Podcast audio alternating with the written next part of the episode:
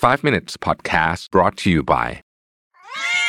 คานิวะคานิวะอาหารแนวโซเดียมต่ำและไม่เค็ม ถูกใจคนรู้ใจแมวคานิวะสวัสดีครับ 5 minutes นะครับคุณอยู่กับประวิทยานุสาหะครับ วันนี้ผมเอาบทความจากคุณชองทเวนนะฮะจากเว็บไซต์ Desert News เป็นบทความที่พูดถึงเรื่องความเครียดนะครับรวมถึงปัญหาสุขภาพจิตอื่น ๆ ที่พบได้ในยุคนี้นะครับ บทความนี้มีชื่อว่า Gen Z and Mental Health A Lesson of Generational Despair นะฮะจริงๆเนี่ยเราทุกคนก็คงเคยประสบกับความเครียด เครียดเพราะเศรษฐกิจไม่ดี เครียดเพราะกิจการขาดทุน เครียดเพราะปัญหาครอบครัว เครียดเพราะเรื่องความรักอะไรแบบนี้เนี่ยนะครับ แต่ว่าสิ่งที่น่าจับตามองนะฮะก็คือคนรุ่นใหม่โดยเฉพาะ Gen คน Gen Z ที่มีความเสี่ยงที่จะเครียดเป็นโรคซึมเศร้าสูงกว่าคน generation อื่น หรือพูดง่ายๆคือเด็กวัย 18 ปีตอนนี้นะครับมีความเครียด กว่า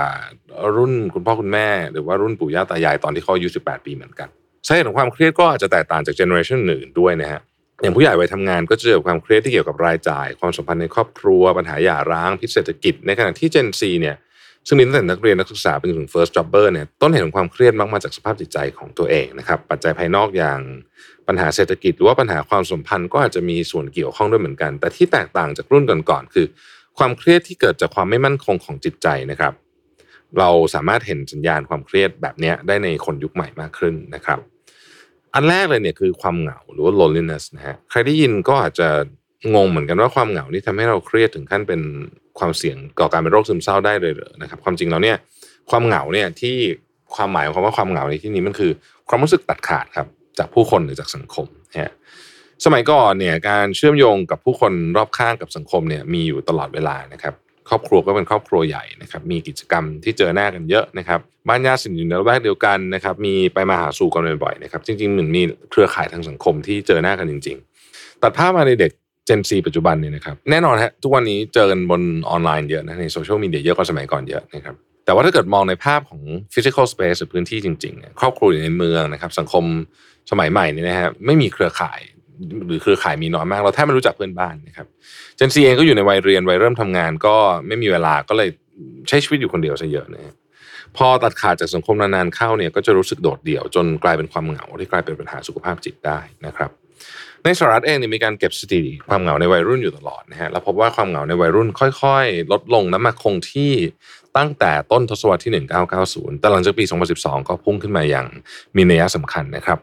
ก็ถือว่าเป็นปัญหาที่ชัดเจนของปัญหาสุขภาพจิตในคนรุ่นใหม่ สัญญาณที่ 2 คือความพึงพอใจต่อชีวิตตัวเองต่ำนะครับโดยมีการเก็บแบบสำรวจเกี่ยวกับความคาดหวังคนเจนซีในสหรัฐมาตั้งแต่ปี 2012 นะครับพบว่าเด็กอายุ 18 ที่ไม่พึงพอใจ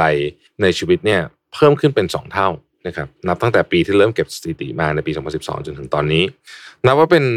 อะไรที่อาจจะงงนิดหน่อยในเชิงของตัวเลขนะครับ เพราะว่าตั้งแต่ปี 2012 จนถึงต้นปี 2020 นี่ยครับสภาพเศรษฐกิจของสหรัฐเนี่ยค่อยๆฟื้นตัวดีขึ้นเรื่อยๆ แต่วัยรุ่นกลับมีความคาดหวังต่ออนาคตที่ลดลงนะครับแล้วก็พึงพอใจกับชีวิตในปัจจุบันเนี่ยน้อยลงด้วยนะฮะ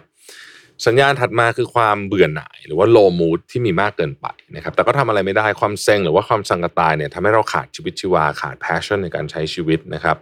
ทำให้เรารู้สึกว่าใช้ชีวิตไปวันๆไม่มีความฝันรวมถึงหา value ในตัวเองไม่เจอด้วย สัญญาณสุดท้ายคือความมี self esteem ต่ำนะฮะ คนรุ่นใหม่เห็นคุณค่าของตัวเองน้อยลง เริ่มมีความรู้สึกว่าตัวเองไม่ดีพอ ไม่สมควรได้รับความรักหรือความชื่นชมนะครับหรือรู้สึกโทษตัวเองทำนองที่ว่าหากไม่มีเราคงจะดีกว่านี้นะครับความรู้สึกแบบนี้เนี่ยยิ่งจะส่งผลกระทบกับความเครียดและกลายเป็นปัญหาสุขภาพจิตที่พบเจอได้ตั้งแต่ในวัยรุ่นนะครับถ้าเรามองลึกลงไปมันคือปัญหาของภูมิคุ้มกันด้านจิตใจนะครับ สังคมภายนอกก็อาจจะมีส่วน แต่ที่เปราะบางคือความรู้สึกและสภาพอารมณ์ของเราเองที่อาจจะยังมีภูมิคุ้มกันไม่พอที่จะฟื้นตัวออกมาจากความเครียดความวิตกกังวลและความคิดลบต่างๆนานานะครับ แต่ถ้าว่าเราสามารถจับสัญญาณเหล่านี้ได้เร็ว และสามารถจัดการกับมันได้อย่างทันท่วงทีเนี่ยความเครียดที่เกิดจากความรู้สึกไม่มั่นคงเหล่านี้ก็จะน้อยลงตามไปด้วยนะครับ โดยวิธีการจัดการกับความเครียดแบบนี้คือการสร้างความมั่นคงทางอารมณ์ สร้างภูมิคุ้มกันทางความรู้สึกให้กับตัวเอง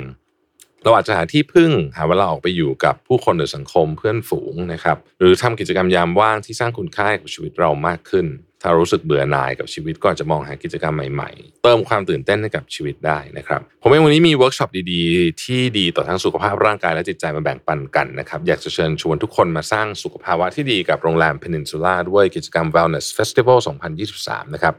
ภายใต้ธีมศิลปะแห่งการรักตัวเองหรือว่า The Art of Self Love ซึ่งปีนี้จัดเป็นครั้งที่ 3 แล้วนะครับสำหรับ Wellness Festival 2023 The Art of Self Love ในครั้งนี้เนี่ยนะครับจะได้พบกับกิจกรรมเวิร์กช็อปเพื่อสุขภาพที่หลากหลายนะครับไม่ว่าจะเป็นพิลาทิสโยคะคลาสออกกำลังกายนะครับทั้งชี่กงมวยไทยซุมบ้า MMA และเวิร์กช็อปอื่นๆ อีกมากมายนะครับเช่นเวิร์กช็อปทำอาหารเพื่อสุขภาพนะครับแล้วก็เทนนิสอะไรแบบนี้เป็นต้นนะครับ ในเรื่องของการออกกำลังกายเนี่ยก็มีหลายอันเลยนะครับ จะช่วยให้ได้ผลดีในหลายประเด็นเลยนะครับ ช่วยเรื่องความแข็งแรงช่วยเรื่องสุขภาพ แต่ว่าสำคัญมากคือช่วยลดความเครียดด้วยนะครับ โดยพวกเวิร์กช็อปที่ทำให้เราได้พบปะแล้วก็ออกกำลังกายไปร่วมกันกับเพื่อนร่วมโปรแกรมนะครับได้พูดคุยแลกเปลี่ยนประสบการณ์สุขภาพ กับผู้เชี่ยวชาญก็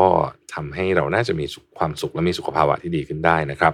โดยสามารถเข้าร่วมกิจกรรมตั้งแต่วันที่ 17ถึง19 พฤศจิกายนนี้นะครับ ค่าเข้าร่วมเนี่ยราคา 600 บาทต่อ1เวิร์กช็อปนะครับ ราคา 1,500 บาทต่อ 1 วัน และราคา 2,500 บาทสำหรับ 3 วันนะครับ นอกจากนี้โรงแรมเพนินซูล่ายังมีโปรแกรมสุขภาพสุดพิเศษ เพื่อ สุขภาวะที่ยั่งยืนนะครับด้วยแพ็กเกจ Wellness Festival Stay นะฮะซึ่งแพ็กเกจนี้จะมี 2 ราคานะครับก็คือ 9,900 บาทต่อ 2 ท่านสำหรับ 2 วัน 1 คืนนะครับแล้วก็ 19,800 บาท สุทธิต่อ 2 ท่านสำหรับ 3 วัน 2 คืนนะครับโดยแพ็กเกจนี้นะครับลูกค้าจะได้ห้องพัก Superior Room นะครับอาหารเช้าสำหรับ 2 ท่านที่ห้องอาหาร River Cafe and Terrace สิทธิในการเข้าร่วมกิจกรรม แล้วก็ยืดหยุ่นเวลาเช็คอินตั้งแต่ 6 นาฬิกา แล้วก็เช็คเอาท์นะครับได้ถึง4ี่ทุ่มนะครับใครกำลังมองหาเวิร์กช็อปสนุกๆแล้วก็ยังดีต่อสุขภาพอีกด้วยเนี่ยนะครับสามารถสอบถามข้อมูลเพิ่มเติมได้ที่เว็บไซต์ของโรงแรมนะครับสำหรับวันนี้ขอบคุณนะครับแล้วพบกันใหม่ใน EP ต่อไปครับ สวัสดีครับ